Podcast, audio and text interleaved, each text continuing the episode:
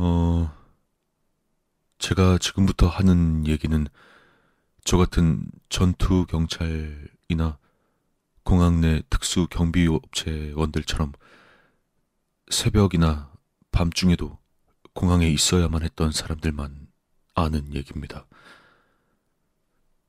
어, 여러분이 생각하는 것보다 인천공항에선 사람들이 많이 죽어요. 이상한 일이죠. 인천공항에선 비행기 추락 같은 그런 큰 사고가 있었던 것도 아닌데 말이죠. 어, 그 이유는 바로 인천공항이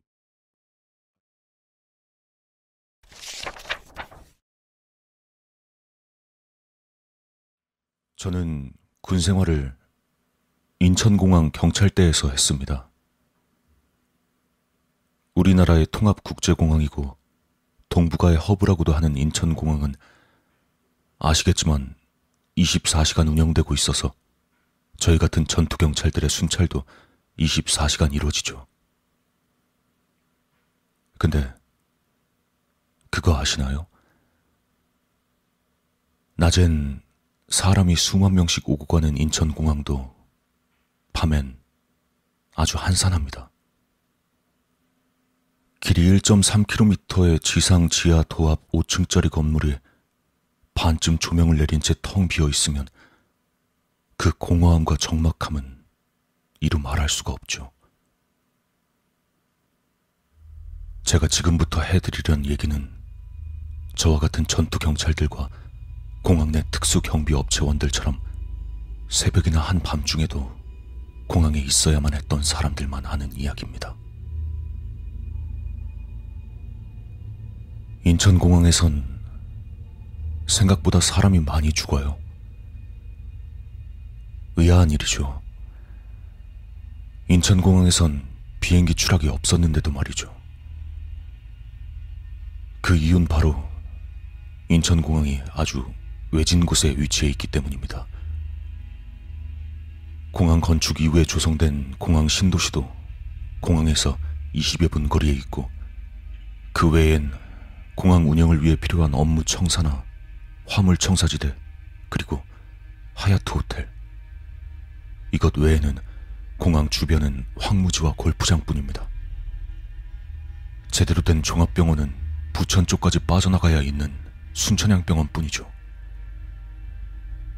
공항 내에 있는 인하대 병원 부속 의료센터는 응급처치를 위한 시설로 심각한 환자는커녕 찢어진 상처를 꿰매기도 수월하지 않은 미약한 시설입니다. 그 외 예전에 에어시티라는 드라마에선 이정재가 거기 입원까지 하는 것으로 보여주지만 사실 이정재가 실린 들것이 들어가던 장소는 막혀있는 벽입니다. 다시 말해서 그런 공간 자체가 없는 것이죠. 아무튼 그 정도 수준의 의료센터밖에 갖추지 못한 데다가 공항까지 이르는 길이 고속도로이다 보니 교통사고 환자가 종종 들어오곤 합니다. 하지만 그 중에 중환자들은 대부분 의료센터에서 손도 못 대보고 사망하곤 합니다. 사실상 이송할 시간조차 없는 거죠. 그래서 야밤에 공항 지하에서 곡소리라도 들릴라 치면 임직원들과 저희 같은 경찰들은 근무 시간 내내 소름이 돋곤 하죠. 제가 이런 실정에 대해 알게 된 건 입대하고 반년 이상이 지나서였습니다.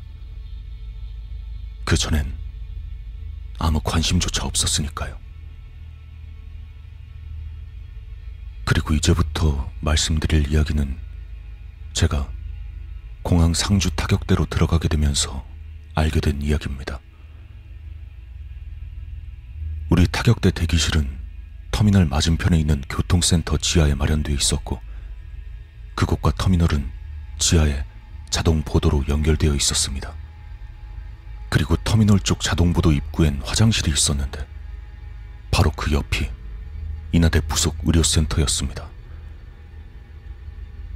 처리를 해야 했던 우리는 화장실을 이용하고자 하면 교통센터 내 화장실을 이용하는 걸 선호했지만 새벽 시간 아주머니들이 입구를 막아두시고 교대로 청소를 하실 때는 별 수 없이 터미널 쪽 화장실을 이용해야만 했습니다. 그날도 고참과 함께 화장실에 가던 저는 교통센터 화장실이 막힌 걸 알고 건너편으로 자동 보도를 타고 건너갔습니다. 그리고 무심코 화장실에 들어가려는데 고참이 기겁을 하면서 저를 잡았습니다. 급한 거 아니면 밤엔 그 화장실 가지 마. 이상한 일이죠. 하지만 이유를 모르면서도 왠지 전 고참의 말에 수긍하고 있었습니다. 공항을 이용하시는 분들은 아실지도 모르겠지만 똑같은 화장실 시설이라도 인하대병원 화장실은 대낮에도 다른 화장실보다 훨씬 축축하고 음산한 느낌이 든다는 점을요. 사실 뜯어놓고 보면 조명이며 뭐며 아무 차이도 없는데도 말입니다. 아무튼 바로 옆쪽 화장실 역시 청소 중인 덕에 우린 한참을 걸어 반대편 서편 화장실까지 가야 했습니다. 돌아오는 길 역시 멀었기에 전 고참에게 왜 그렇게 그 화장실을 피하는지 물어보니 고참은 짧게 대답했습니다. 귀신. 거기에 자긴 다른 건 몰라도 귀신 얘기 같은 건 소름 돋아 싫다면서 걸음만을 재촉했죠. 결국 그 고참에겐 별다른 얘기를 더 들을 순 없었습니다. 번째로 귀신 얘기를 듣게 된 것은 그 다음 달, 즉, 우리가 타격대에서 빠져서 일반 청사 근무로 넘어왔을 때였습니다. 새벽 2시에서 5시 타임으로 기억하는데, 제가 터미널 지하 1층 동편, 즉, 인하대 의료센터가 있는 쪽에 근무지를 순찰하게 됐죠. 그때 같이 근무를 썼던 고참이 해준 이야기입니다. 이건 너무 여럿이 겪어서 달리 얘기할 것도 없는 내용이라면서요. 하루 서너 시간밖에 취침할 틈이 없는 공항 경찰대 특성상 짬밥이 되는 정경대원들은 야간 근무 때 화장실에 숨어서 토막잠을 청하곤 했습니다. 화장실 안에선 무전기마저 먹통이 됐기 때문에 후임은 화장실 입구에서 쉬면서 무전을 듣곤 했죠. 착한 고참은 번갈아 쉬기도 합니다.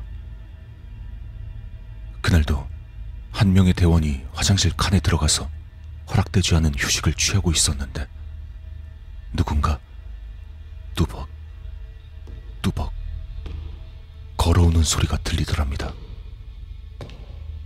그러더니 자기가 들어가 있는 칸에서 발소리가 턱하니 멈추는 거죠.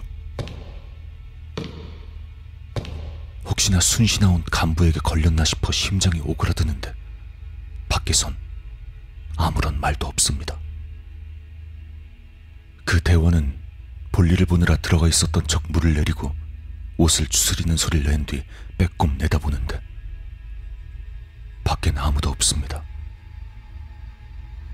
어이가 없던 대원은 입구를 지키고 있던 후임에게 물었습니다. 뭐지? 야, 여기 누구 들어왔었어? 후임은 그런 일이 없다고 합니다. 대원은 갸우뚱하면서 피곤해서 잘못 들었나 하는 생각을 해봅니다.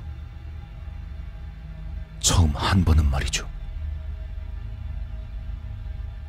하지만 똑같은 일을 또 몇 번 겪고도 후임을 의심하지 않을 사람은 없을 겁니다. 야, 너 똑바로 말해라. 너 제대로 보고 있던 거 맞아? 진짜 아무도 안 왔었다고? 하지만 후임은 억울할 뿐이죠. 실제로 누구도 들어가지 않았으니까요. 괜한 꼬장이라고 고참을 원망합니다. 하지만 그 후임도 좋은 고참을 만나 운 좋게 쉬게 되는 날이 왔을 때 깨닫게 됩니다. 그 고참이 거짓말을 했던 게 아니란 걸 말이죠.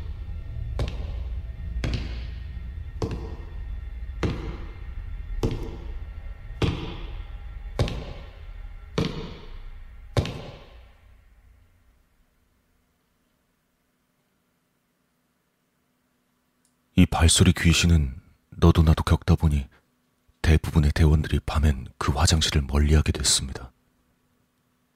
사실 기분도 안 좋은 곳입니다. 대낮에도 다른 화장실에 비해 그 화장실만 그렇게 음침한 게 납득이 안 되는 것이죠. 다들 사람이 죽는 병원 옆 화장실이라 그런 것이라고 수군거리곤 했습니다. 하지만 그러면서도 아예 그 화장실을 가지 않을 수 없는 게 순시는 늘 지하 중앙에서 이루어졌고 지하 동편엔 그 화장실을 제외하면 동편 맨 끝에 아주 먼 화장실 뿐이었기 때문입니다. 순시가 나왔는데 서둘러 도달하지 못하면 근무 태만으로 오해받기 쉬웠기 때문이고요. 중앙 바로 옆에 화장실은 간이 화장실로 무전이 안 터지기로 유명한 곳이라 역시 순시받기에 위험했죠. 다들 그렇게 울며 겨자 먹기로 그 화장실을 이용하던지 참는 수밖에 없었습니다. 옆 근무지 근무자가 고참이 아니면 남의 근무지 화장실도 가곤 했죠. 무슨 일이 있어도 밤엔 그곳에 가지 않으려 했습니다. 대원들이 밤에 그 화장실을 피하다 보니까 귀신이 조바심이 났을까요? 이젠 낮에도 일이 터집니다. 어느 날 제가 화장실에서 소변을 보고 있었을 때입니다. 분명 옆쪽 세면대에서 누군가 거울을 보고 있었지요. 잠시 앞쪽으로 고개를 돌렸던 제가 지퍼를 올리고 돌아섰을 때 거기엔 아무도 없었습니다. 함께 있던 후임은 누구도 없었노라고 장담합니다. 그리고 한날은 대원 A가 에스컬레이터를 타고 1층으로 올라가던 도중 기이한 광경을 봅니다. 공항 화장실의 대리석 벽에 사람이 비추어진 모습이죠. 특이하다면 그 사람은 머리만 떠 있었단 점입니다. 물론 그 벽 앞엔 누구도 서 있지 않았습니다. 대원 B가 그 화장실에서 대변을 보고 있을 때 누군가 뚜벅거리며 걸어와 문짝을 서너 번 흔든 적도 있었습니다. 당시 신병이었던 후임이 그랬을 리 없다고 생각한 대원 B는 옆 근무지의 동기가 장난을 쳤다고 오해를 해 다툼까지 벌어졌습니다. 하지만 후일 수차례 물어봐도 입구에 서 있던 신병은 그 누구도 화장실에 들어간 사람이 없다고 말할 뿐이었죠. 조금 이야기가 싱거워졌을까요? 하지만 여기서 끝날 이야기면 꺼내지도 않았을 겁니다.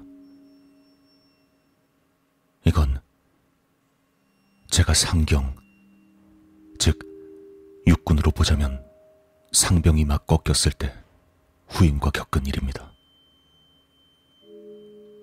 당시에 저와 한 달 차이가 나는 친한 후임과 근무를 서고 있던 저는 졸리기도 졸리거니와 후임이 꾸벅거리며 조는 모습이 안쓰러워 위층 편의점에서 몰래 소시지를 사다가 화장실에서 숨어서 먹으면서 서로 격려해주고 있었습니다. 그땐 한창 기가 살아있을 때라서 옛날엔 슬슬 피하던 화장실에서 소시지까지 짱 박혀서 먹고 있던 것이죠.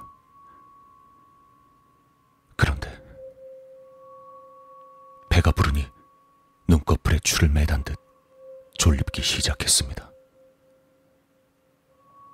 하지만 오늘 이 근무지는 도저히 잘 수가 없는 곳이었고 전전긍긍하던 우린 결국 귀신이고 나발이고 당장 우리가 죽겠다며 화장실 칸 안쪽으로 나란히 들어갔습니다. 그리곤 변기에 거꾸로 앉아서 변기 뒤 턱에 엎드려 책상에서 자듯이 잠을 청했습니다. 그리고 전 가위에 눌렸습니다. 피곤할 대로 피곤한 상태였으니까 가위에 눌려도 이상하지 않았겠죠.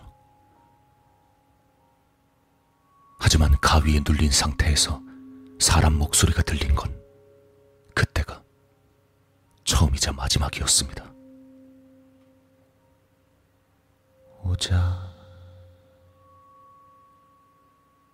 오자, 오자.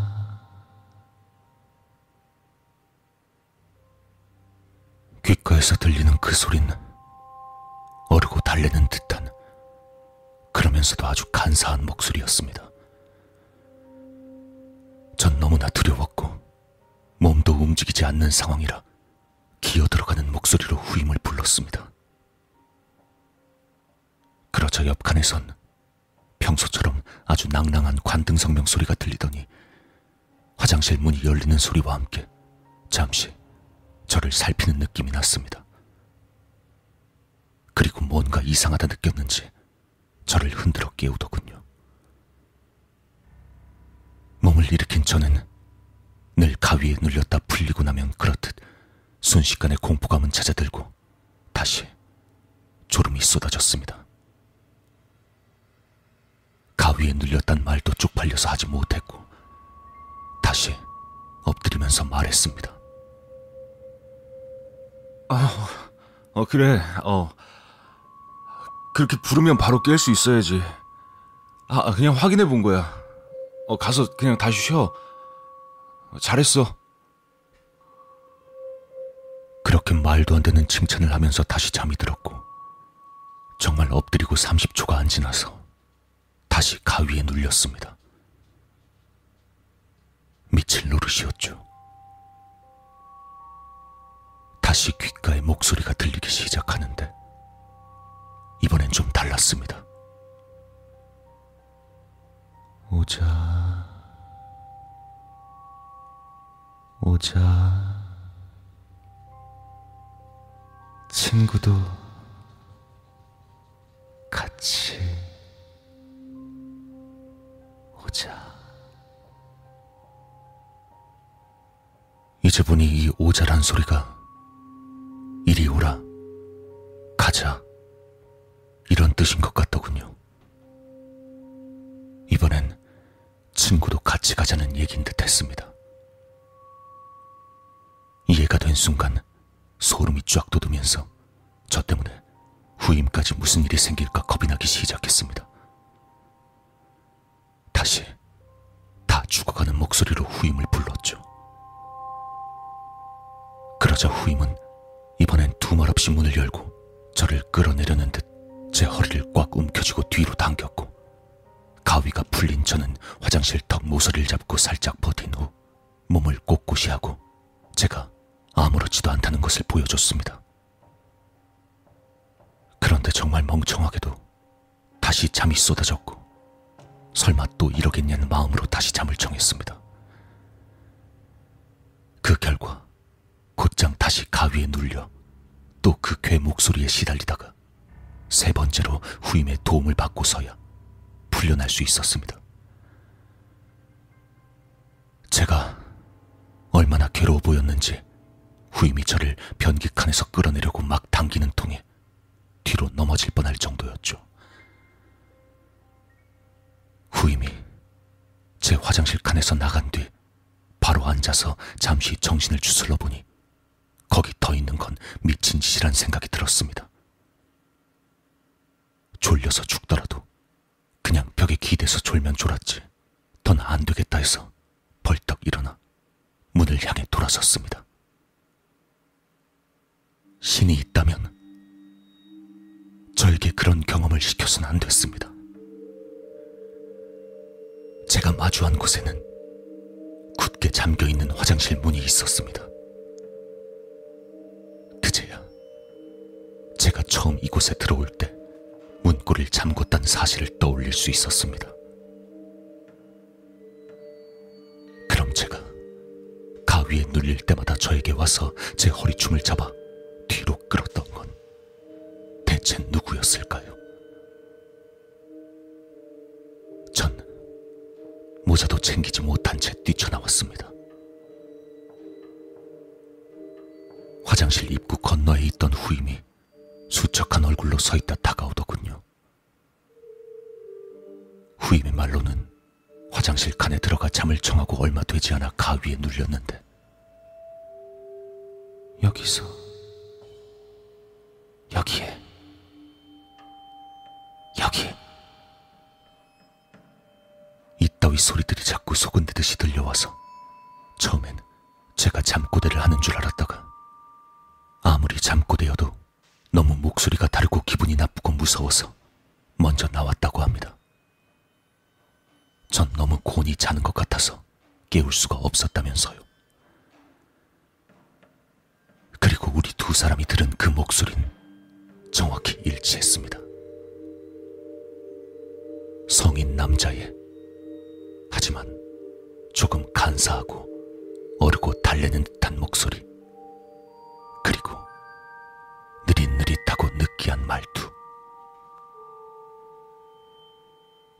그 뒤로 전역할 때까지 그 화장실에 갈 수가 없었습니다. 이날의 의료센터에서 곡소리라도 나는 날에는 지하 중앙홀에서 동편 쪽으론 발걸음을 옮기는 것조차 힘들었습니다.